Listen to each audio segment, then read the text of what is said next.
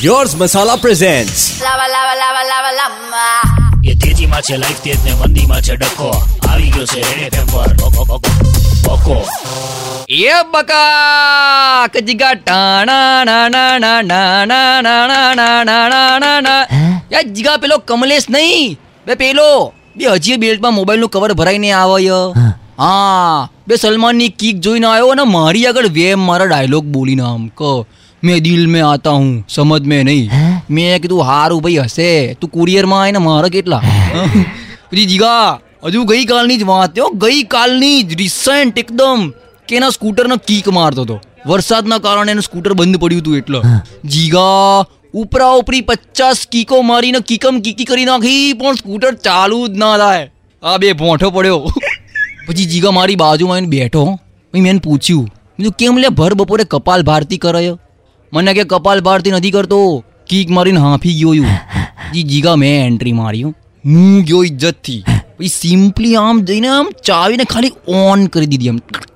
અને પછી કીધું એ લવાડ હવે કીક માર. અને જીગા સ્કૂટર એક કીકમાં ચાલુ આમ.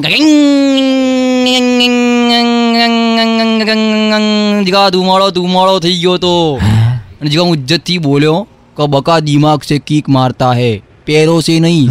સમજ્યા? જીગા અમે સોલિડ વે માર્યા તે ટાઈમે તારે જોવા જેવું તું ક્યાં હતો યાર? સિરિયસલી ચૂકી ગયો તું. લખી રાખજે જીગા. આપણા બજારની વ્યાખ્યા બદલી નાખીશું. અત્યાર સુધી લોકો બોલતા આયા ય કમંદી આઈન તેજી આઈન બ્લા બ્લાન બ્લા બધું બ્લા. પછી જીગા જ્યારે તેજી તેજીની બી ઉપર જશે ને એટલે લોકો કહેશે ક્યા બાત હે? કીક આઈ. શું જીગા કોની કીક હોય સારું કાન લે બકાની કહેતો નહીં કોઈ કોઈ કહેતો નહીં એ તેજીમાં છે લાઈફ તેજ ને મંદીમાં છે ડખો આવી ગયો છે ફેસબુક પર રેડ એફએમ નો બકો रेड एफ पर बको brought to you by yours masala जैसे बका है soul of Ahmedabadi share market lovers वैसे योर्स मसाला है सोल ऑफ इंडियन स्पाइसेस